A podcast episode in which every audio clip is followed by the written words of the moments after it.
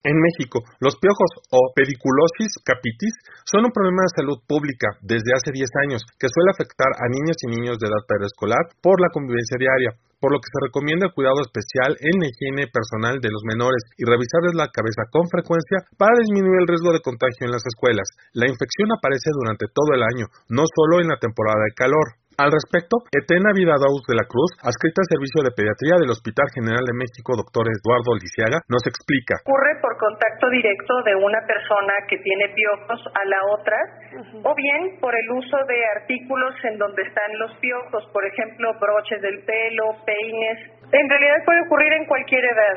Eh, con el, estar en contacto con una persona que tiene piojos puede permitir que otra se contagie sin importar la edad. Es más común en los niños pequeños que conviven muy cercanamente, por ejemplo en las guarderías, en el kinder y en la primaria, pero no significa que un niño más pequeño no se pueda contagiar ni que un niño de más de 12 o 15 años se pueda contagiar.